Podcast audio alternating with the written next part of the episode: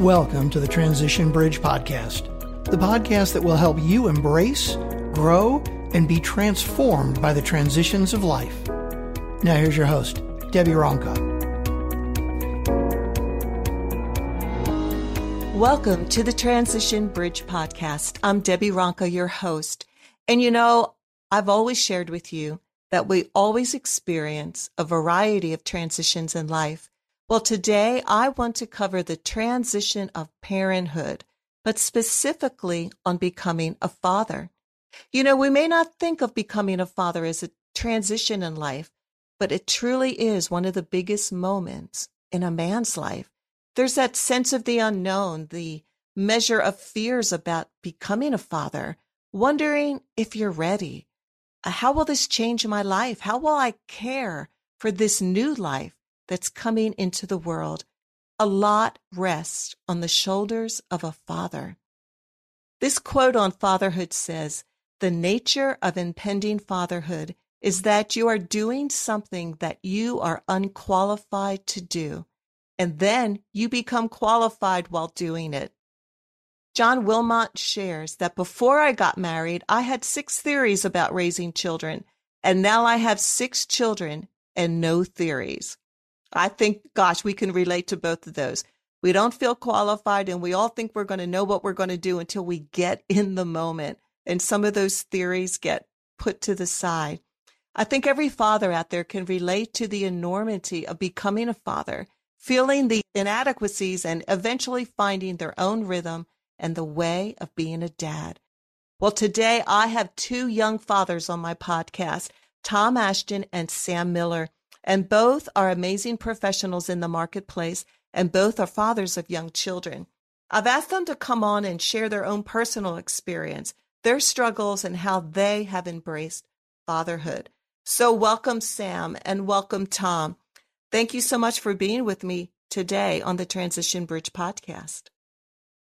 Thanks for having us, Debi. Yes, thank you. Well, I'm glad you're here. And um, I would love before we start, you know, Tom, why don't you share with us about your beautiful wife, Nicole, and how old your children are? And Sam, do the same with Katie and your children. Thanks, Debi. Yeah, so um, I have uh, been married for uh, probably uh, 12 years now. We, my wife Nicole, and I have a daughter, Sloan, who is eight, and we have a son, Max, who is six. Cute. Good ages. And Debi, Debi, Katie, and I have been married for eight years, and we have three kids: Lucy, who's five, Jane, who's three, and George, our youngest, who is nine months old. Ah, you guys both have a quiver full. I love it. And I love the ages of your children, and you're really so like fresh in a way of becoming a father. And that's why I wanted you to come on because I think it's still fresh in your mind, fresh in your heart uh, when you found out the day that you were becoming a father. I think there's nothing more insightful than to really hear straight from the heart of a father and how you embrace this transition in your life. So, um, you guys just, you know, talk as you feel led, but take us back to that moment when you both found out uh, that you were going to be a father and how that impacted you. Well, I, Tom has a great story and one uh, I feel like we kind of walked through when he found out he was going to be a dad. But I'll, I'll start. Um, our our kids um, kind of love to hear, or at least Lucy and Jane, uh, the story of when we found out that Katie was pregnant, and with with Lucy, uh, our first, uh, we Katie and I love to travel, still do, don't get the chance to do so as much anymore. But we uh, took a really fun trip to to Asia, and uh, we were in China, and we were in Western China by by uh, in an area close to Tibet, and it was it was a beautiful place, and we were hiking all day, and we got back to the hotel, and Katie said she felt a little funny. And so before getting back to her hotel, we stopped at a at a very country uh, pharmacy. And our Chinese guide went in and got a uh, pregnancy test. that was in Chinese. And so got back to the hotel. Katie came out of the bathroom and we saw this test with some very funny non-traditional characters on it. and, oh god. We used Google Translate on the instruction manual in Mandarin to try to understand what the test meant. And I think after about 10 minutes, we realized she was pregnant. Oh um, oh my gosh. completely changed the trajectory of our trip. But Lucy loves to hear the story about uh, us going up and down a valley through a scary river um, when we first found out that she was inside Katie's belly. Oh, that is so sweet. And you know, there's something uh, something about our kids. They love to hear those stories. That that's really unique, Sam. Oh my gosh, you had to figure out what it said in Mandarin. It's not like here in the yeah. states where it's you know it just changes colors, and you it know if you're two pregnant. lines. Oh my! Yeah, it wasn't just gosh. two lines. It was something. It was something a little bit more unique. So like, that was do, fun. Do you remember what it said? Um, you know, I, mean, I think Katie actually kept the, the, the pregnancy test. I don't remember what it said. I just remember it requ- requiring some uh, some investigation. That is so cool. Well, how about you, Tom?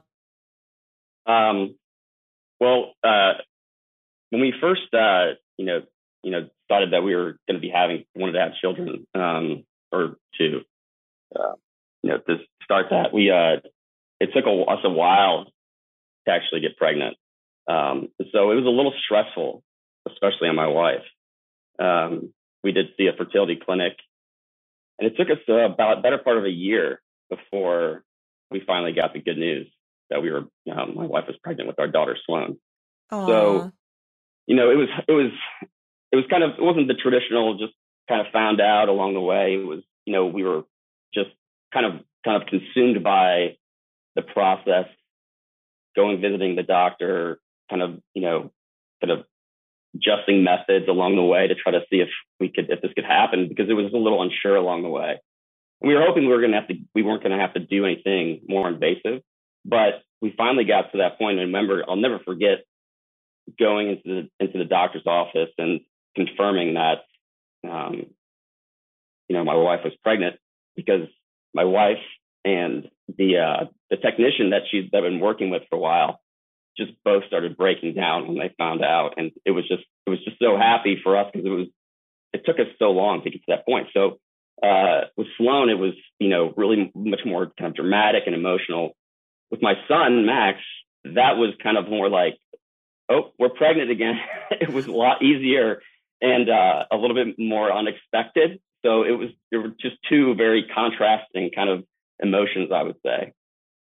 Two different. That's a great way to you know share that. It's like two different surprises, but they came in two different ways. And wow, right. what a, what a time of yeah. celebration for both of you. Yeah, yeah.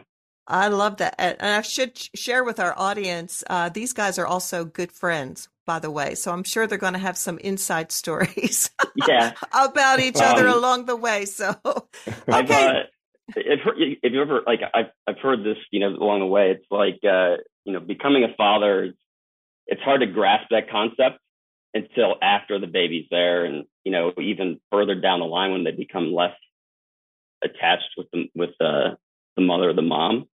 Um, and so I was just so happy for my wife when we found out. And I still, I still at the time was like having a hard time grasping with the concept that I was actually a father or becoming a father at that point.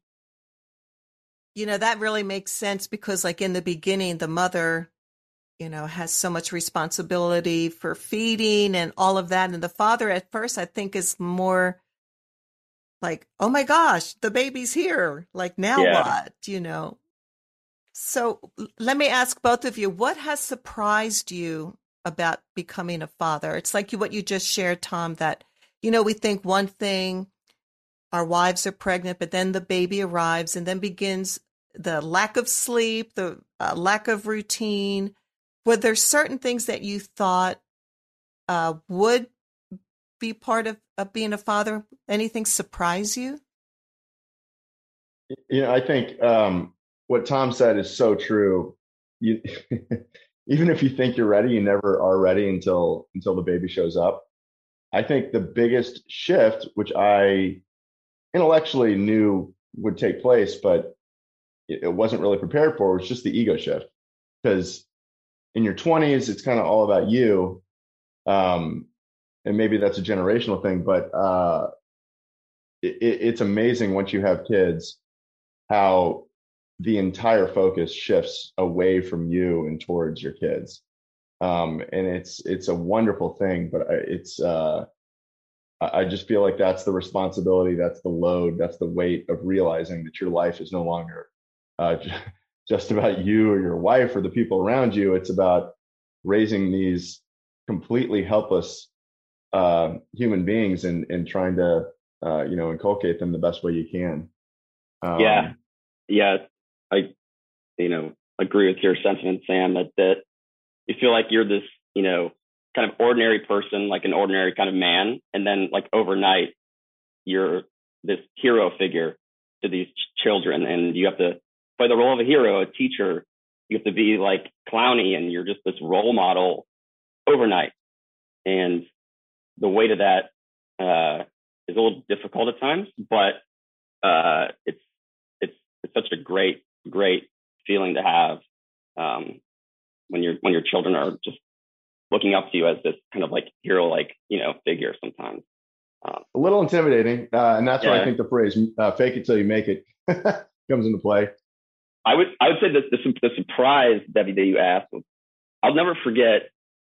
Like when you're at your hospital, you know you've got you know you're in you know you know you know the postpartum you know you know wing of the hospital, and you've got so much help. There's nurses there. You're you know, there's so many people hovering over you and they say like, okay, your time's up.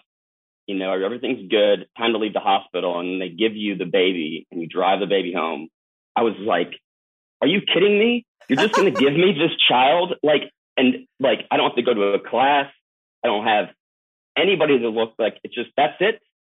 I was like, that was the most scary thing in my entire life.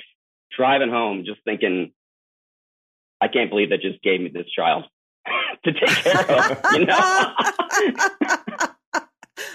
it's the truth. We don't get a, a manual, we get nothing. Oh yeah. my gosh, that is scary. So, okay, so uh, I have a quote here from uh, Sigmund Freud who says, I cannot think of any need in a childhood as strong as a need for a father's protection. And so, as fathers, you are the protectors. And like Tom, I can just imagine in that car, like, what do I do? How do I protect this kid? Like, how do I take care of it? And I, I think one of the first things, like in a man's heart, is to be the defender, the protector. So, thinking about like seeing your children as babies, did you look down into the future? Like, were you starting to think, how will I protect my little girl? How will I uh, protect my son and help him become a young man? Did you have thoughts like that? Um, yes. I mean, I, I think I, I, I, can't, I had so many thoughts, you know, time. I think, um, I relied on, like heavily on, I mean, my wife was fantastic, you know, you know, especially like, you know, when they were infants, I relied heavily on her, took her lead on kind of like make sure, you know, what to do and when to stay out of the way, when to get involved, you know, more.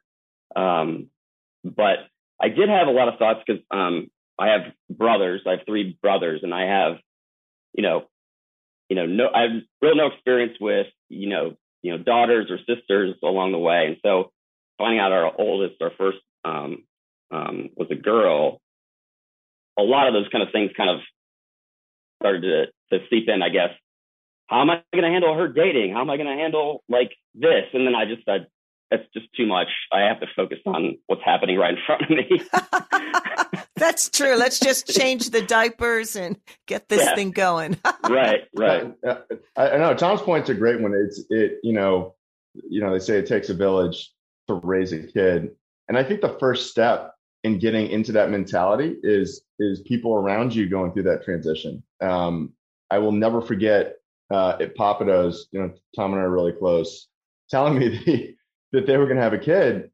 And it was like the gravitas of that and, you know, my close friend becoming something more than, you know, just a, a successful employee and a husband, but being responsible for a kid helped me get into that mindset uh, that I would eventually, you know, use to to become a father myself four four years down the road. Um, and it doesn't happen in a vacuum. I feel like that's that's the beauty of having uh, good friends um, around you who are in the same stage of life, is you get to witness them going through that transition, um, and, and, it helps you prepare yourself. Yeah, I'm sorry. Go ahead. Deb. No, no, no. Go, go, go ahead. Uh, yeah, I was saying uh, just that. Uh, I feel like I, I, use Sam a lot to uh, um, as like a you know sounding board for all my insecurities about being a father and having kids. Sometimes my wife would, I had her second kid, and my wife called me in the middle of the workday and said, "Guess what? I'm pregnant." And I said, "What? You can't just lay like just unload that me right in the middle of the day." And I went down to Sam's office and I shut the door and I was like, Cole's pregnant again." And he's like, he was on the phone and he goes, "I'll call you right back." And he hung up the phone and he shut the door. And I just kind of just like sat there and I was just like deer in headlights again. Just like, they're gonna go through this again. And I get home and my wife's like, don't tell anybody because we got can't you know we got to confirm this is and I confirm this and everything. I said too late. I've already told Sam. yeah, too late. Too late. I'm glad that you guys had each other too, like because that is a shock, right? You you struggled for a while to get pregnant. And now you you you've got Sloan, and then all of a sudden, oh my gosh, like the surprise! I love it. So, Tom, you mentioned something about like the fears, and that that's what I would love for both of you to share with our audience because I think every uh, young man that's listening right now that's becoming a father, you know, maybe they're going to be a father soon, or they know one day that's going to happen um, can you just share some of the anxieties, the fears that you had, how you dealt with that? How maybe could it be possible that the fears were more magnified than they should have been? Why don't you both share? Yeah, I think um, you know, I don't think those feelings ever really go away. I think they just change during the different stages of of you know of the of the of the children, right? You know, when they're infants, you know, the fear was like they're helpless and they're 100% dependent upon you and the mother, um, you know, just making sure that they're healthy. And, and then they, when they start moving around, then you're, then you go into full dad mode. I felt like when you're like, I am to just protect and secure off this house. I felt like that was my first like major responsibility as a father to cover cover every edge and get every outlet protected and just baby proof this house entirely.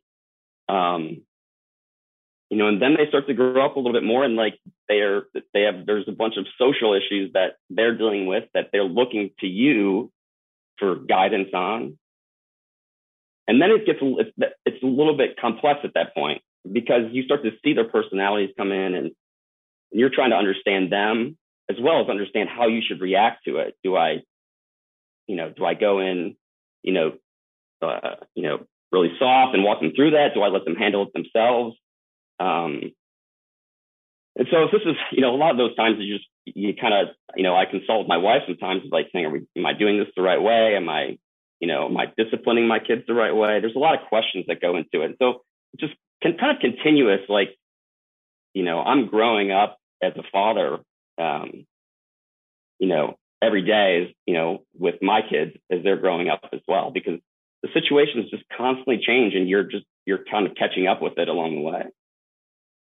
Yeah, I, I think there's a principle that um, is applicable in a lot of in a lot of different um, sort of paradigms in your life, which is that life is overwhelming and if you focus on all the problems all at the same time or all the challenges all at the same time, it can be paralyzing.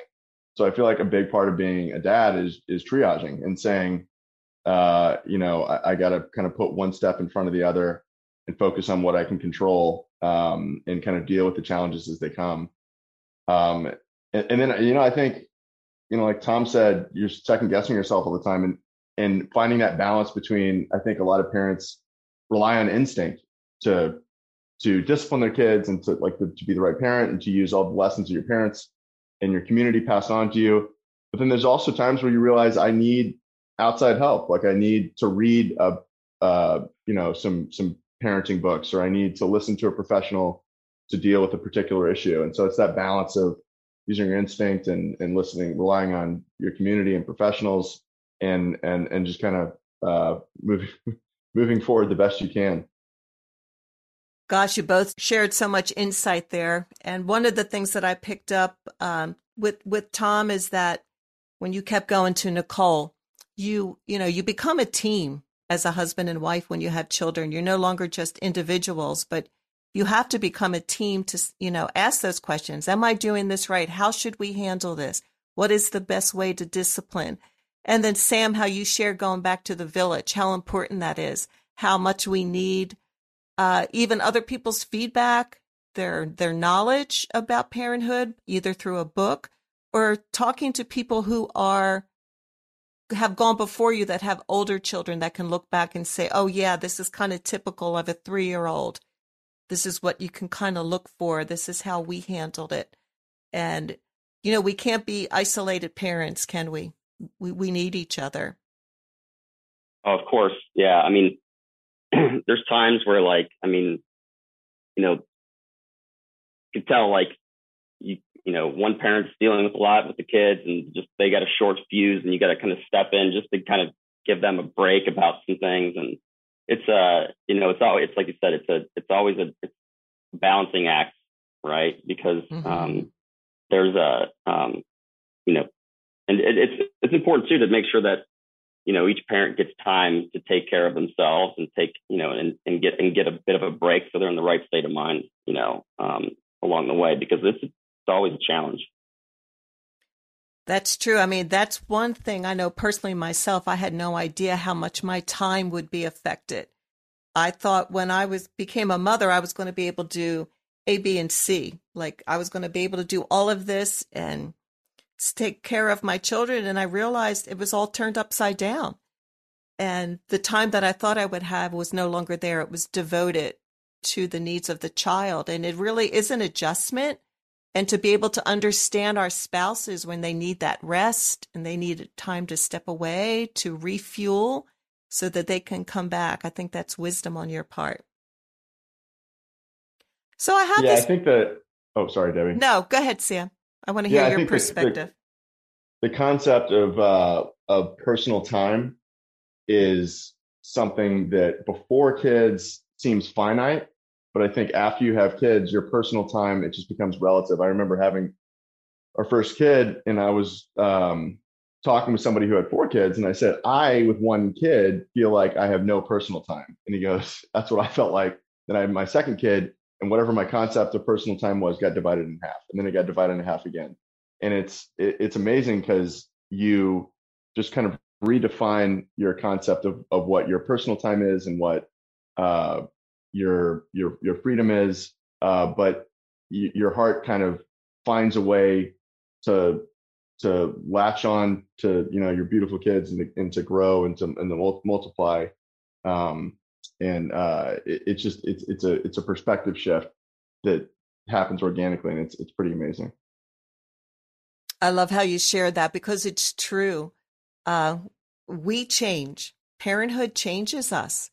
Um, things that we thought were important kind of get you know put aside because there's something more important in front of us, and so we have to not resist that, but I think embrace it and and we grow through it as we're being transformed, becoming parents. Because as you shared, Tom, it changes with every season. From the time they're infants, they need certain things from us. And as they're growing, they're going to need more from us. And your kids are a little closer to, you know, some of those social issues that are going on. They will have questions and how we need to be prepared as parents with our core values of what we believe and how we want to create that culture in our family. You know, we talk about cultures in the environment of a business, but even more so in a family. Um, how are you creating a culture for your family? Have you defined anything? Are you still creating that? Do you have thoughts towards that? Good question, yeah, Debi. Um, yeah, that's a deep yeah, one. yeah, yeah. Um, you know, you know, if I, I think that, um, I mean, you know this. I feel I feel like we've inherited some of the cultures from my from my wife's family, maybe. Mm-hmm. Like they're, you know, and and you can relate to this. They're, you know, uh, you know, a, a, a strong Italian family, and so that that culture um, it kind of permeates pretty well. Um, and uh, so I feel like we're in, like inheriting some of that, but I feel like there was oftentimes where, you know, like you said, maybe creating some things and traditions within our family that might be our own is probably what you know we might be trying to do right now a little bit. Um, and so, so yeah, I mean, if that if that if that if that answers your question, um, you know, that's yeah. kind of where we're at. Yeah. No, that's great. Yeah. I think uh, it becomes more uh, creating traditions and, and, and establishing your family's kind of ethos and culture becomes more and more important the older your kids get. You know, with my three year old, it's it's kind of whack a mole, but with our five year old, she's starting to ask bigger questions.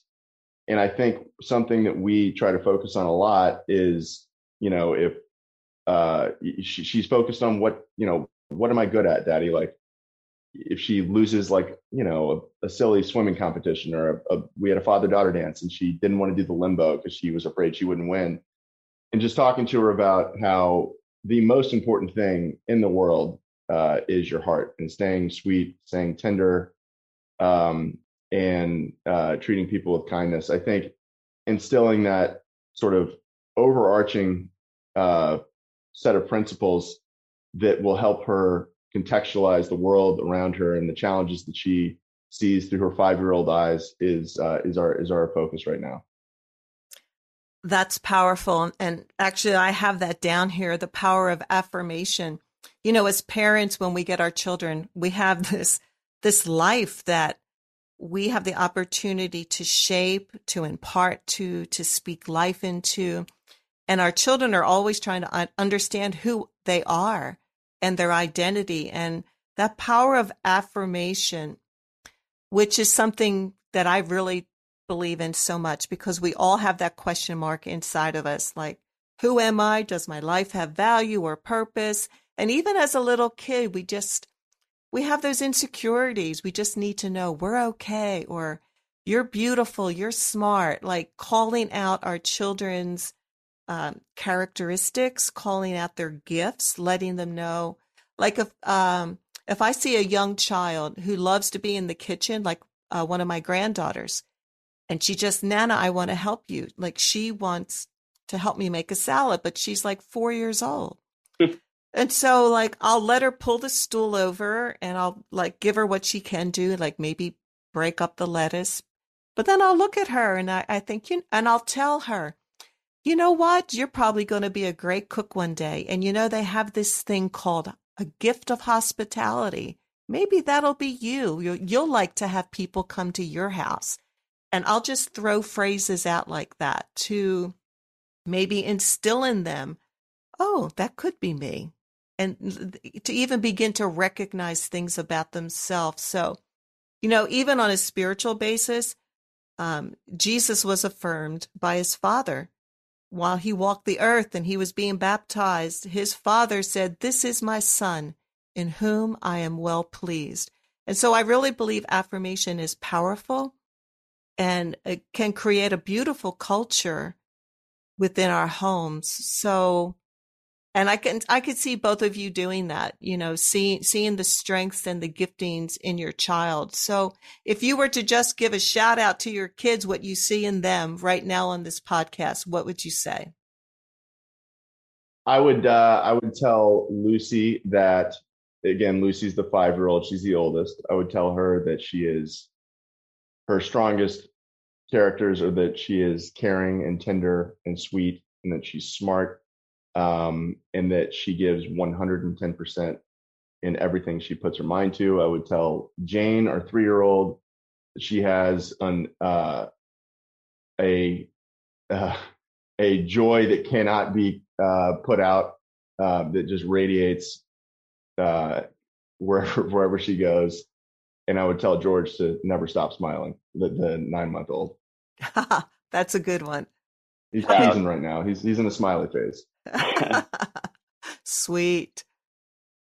Um, yeah, for me, Sloan is uh, she's our kind of busybody at home. It, uh, um, she's strong, very active, and is got a just um, you know just a you know friends with everybody kind of personality, and that's something we've really tried to you know make sure that she is you know you know kind of that resonates really hard, really strong with her. She's very respectful, and I just I want her to you know to kind of keep that up as she goes through her tween years.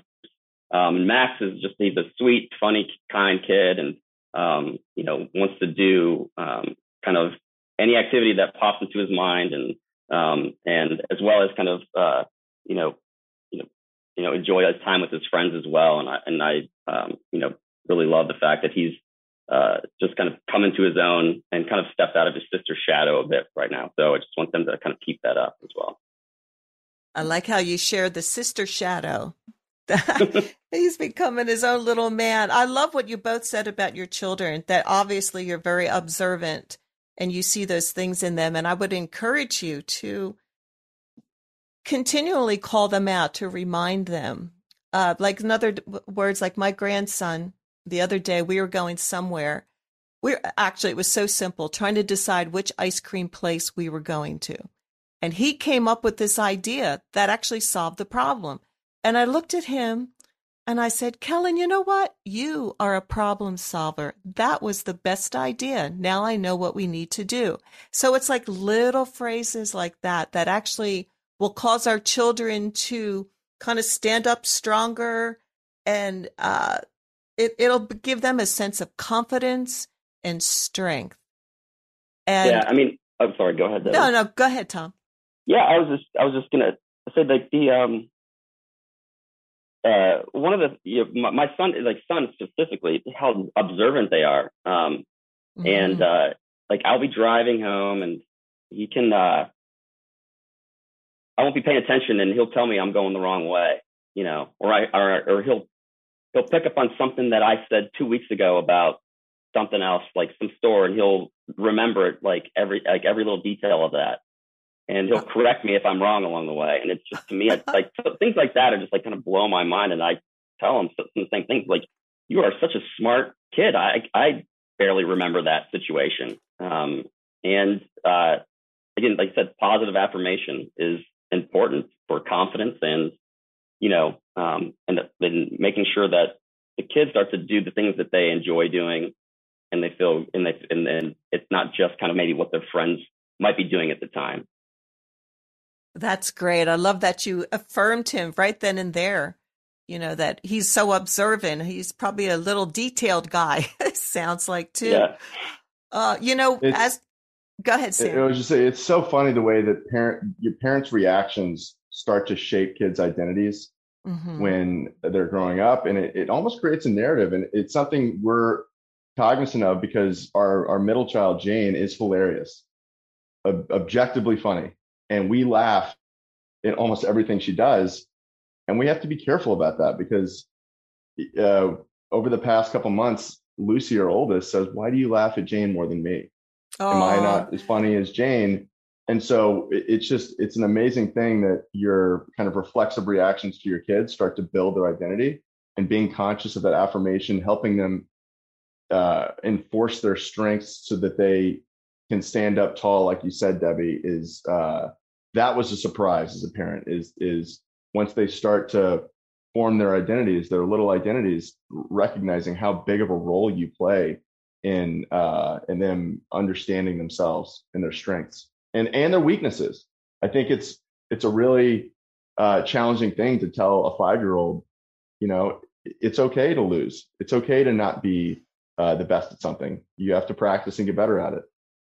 Boy, they struggle with that, don't they? Oh, they They're, do. There's some, oh, yeah. such a yeah. big connection between uh, winning and their identity and they feel like a failure for some reason if they don't win and i'm like oh my gosh where does that come from it's tough. Yeah, we when, deal we deal with that with our grandson, and you know, it's, yeah, it's hard. Yeah, it's it's a, that's a difficult one, and that's you know, you know, it's, I mean, that's a struggle I think that I have, um, trying to, you know, let, I mean, tell them, you know, try your best, you know, um, you know, make sure you have fun. Don't get wrapped up in winning or losing. Um, but you see how crushed they can get sometimes. Um, but you got to, you just got to keep pressing forward. Did you have fun today? Did you enjoy playing whatever sport or whatever it was with your with your friends? Um, you know, just you know, letting them know like just keep moving forward is is uh, um, you know, regardless of winning or losing, you know, is the important thing. Don't quit. You know, those mm-hmm. sorts of mm-hmm. things. Just get them over that hump to when they realize that they keep trying, they're going to get better, um, and they're going to really start to enjoy what they're what they're trying to do if it's important to them. Yeah, I love that. Bringing back the joy. Mm-hmm. Uh, of what it is that they're doing, and and it's probably good to say, you know what, we didn't win, but you know, I, I watched how you kicked that soccer ball. That was really strong. Like maybe try to bring in a a positive of that they did. And um yeah, you guys, I'm telling you, you are the role models. You are role models for your children in the way uh, that you handle situations, the way that you're guiding them. And I have this quote here that says, My father did, didn't tell me how to live. He lived, and he let me watch him do it. How does that make you feel? Uh, beautifully said. Um, I think I think actions speak a lot louder than words with with little kids who watch everything you do. Mm-hmm. Um, and I, you know, w- when you when you see your kids uh, act out and and use you know a tone that you don't necessarily appreciate, you have to ask yourself, is that coming from me? And it's a great reminder that that uh, you're being emulated constantly. And so treating your kids with kindness, uh, controlling your emotions, making sure that uh, you you react in a way in which you want your kids to react is a constant battle. And is there like they can be a little mirror of us? Oh, you know, hundred percent. And then we're like, "Whoops! Did I just do that? Did I say that? Did I do that?" yeah, that, that's that's such a that's such a challenge, and you know sometimes you know whether you're dealing with them directly or you're or they're just in the room present and just watching you. If I'm talking with my wife or talking with somebody else, and I'm you know like then I may not be using the best language or best tone or you know being you know or or being as um, you know maybe as respectful as I'd want them to see me being at times. And you just look over and they're just watching you, and then you realize that they just were, you just gave them some impression that you may not be the best. And so you, I'm always having to check myself. If I get, you know, if I get, uh, you know, you know, you know, you know, too, too stressed about something and making sure I'm in a good state of mind before I, you know, speak to my children or, you know, or discipline them because, um, it can really, you know, it can really be tough sometimes if you're not in the right space yourself. Mm-hmm.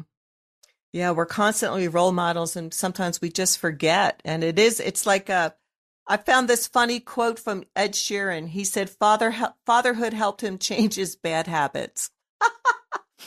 and you know, I think that's so true. Sometimes the things that we do, we just are, are, fine for us, but you know, it may not be a good thing to teach to our children because our children will model what we do, not necessarily the things that we say. And that is a challenge, isn't it? We're constantly looking at ourselves, you know, what could I do? What could I change? I have got little ears, I've got little eyes around me. So I, I know that's a, a real challenge. Yeah, there's a there's a quote that says it's um I don't know if this is exactly what it is, but it's like fathering is what perfects a man. Mm. Which is really true. I mean, I, I mean, you start you don't really see your own faults until you realize that these young impressionable impressionable children are are watching and emulating them sometimes. So you have to really, really pick at yourself to be better, I guess, um, when your children are, you know, when you're watching your children grow up. No, I like that because it's true. We we we just start realizing the impact that we have or the responsibility that we have as parents, especially as fathers, what our children will see and they will emulate what we do. I love how you shared that, Tom. That's a great quote. It's so true. It's so true. So I, I have a, a final question for you guys. I'm going to read a couple quotes and then I have a question for you. So you each have a daughter and a son. So a daughter needs a dad to be the standard against which she will judge all men. And for your sons, behind every young boy who believes in himself is a father who believed in him first. To be in your children's memories tomorrow, you have to be in their lives today. So, how would you each want to be found in your children's memories down the road? Those are great, great quotes, and um, I mean, I think they, they they kind of sum it up really perfectly, right? I mean, mm-hmm. you know, I want my daughter to know that I was supportive, um, and you know guided her to be you know as a respectful young lady and to make sure that she um, finds somebody in her life that uh, treats her as well as she deserves to be treated. Mm-hmm. And um, for my son, again, I want him to grow up to be a confident young man that knew I was supportive as well and um, kind of guided him to do the things that um, that he knows that he could do best. Um, you know, and so it's, um, you know, right now I feel like they, that's what we're both trying to achieve as, as parents, me and my wife, to make sure that our kids are, are confident and, and, um, and very, and respectful, you know, you know, young people right now. That's a beautiful goal. I love what you're doing and instilling in both of them. And how would you want them to remember you? how would you want them to be? How would you like to be found in the memories, their memories of you as a father? I I, I think it, what a profound question, Debi. I think that um, you know when everything is said and done, when when Katie and I are gone, I want our kids to remember that we established a north star for them uh, that they recognize that life is ephemeral um, and that um, that love and love for God and um, uh, kindness and treating people with respect is more important than the rat race. It's more important than winning, um, and that the, the heart is is the most uh, is the most valuable thing that they have and uh you know i think that's that's something that we work with verbally all the time uh, but like you said it's kids kids pay attention to your actions and so i just hope that a combination of uh, you know what we teach our kids when we have one-on-one time and then also the way that we behave teaches them that um, that life is a lot more important than what's around the edges. It's about what's in your soul and what's in your heart. It's beautiful. Both of you shared such great insight there. So, do you have any words of encouragement to any young fathers that are out there?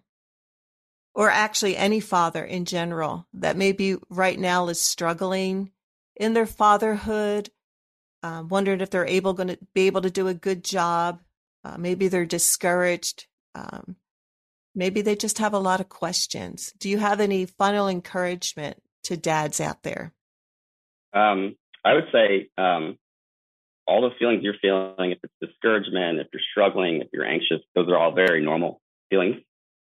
Um, and I would just, uh, my advice would be to stick with it, take some deep breaths, be patient, and, and most importantly, just be present, present for your children it's so easy to get, you know, wrapped up in work and kind of balance that with everything else. But, um, you know, be present with your children. Don't rush bedtime.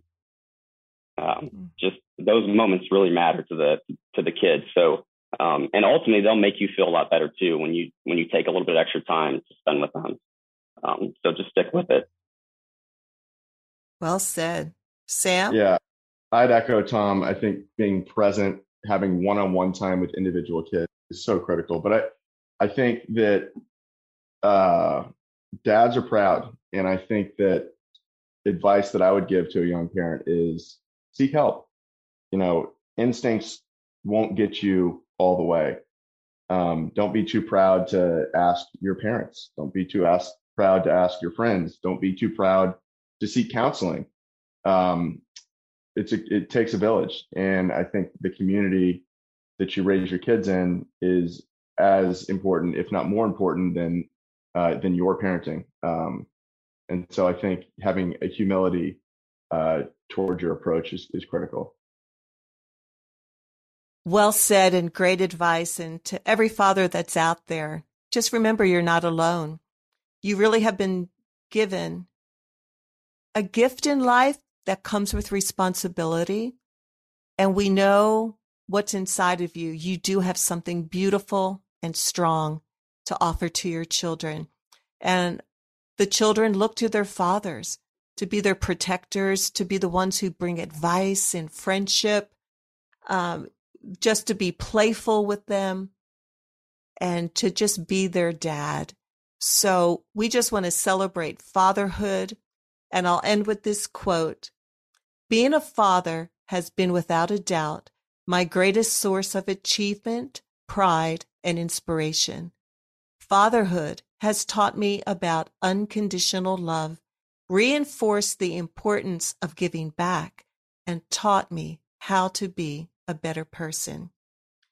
Tom and Sam, I can't thank you enough for all of the wisdom and insight that you shared today, your vulnerability, the funny stories. I've been deeply touched listening to both of you.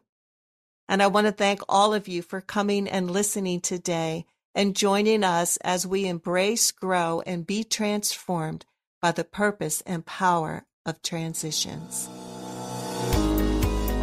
Thank you for joining us today on the Transition Bridge podcast. We appreciate you. If you enjoyed listening today, please go ahead and subscribe or review the show on Apple Podcast, Spotify, or wherever you get your podcasts. Don't forget to check out the show notes. And for more information about Debi, go to debironca.com. That's D E B I R O N C A.com.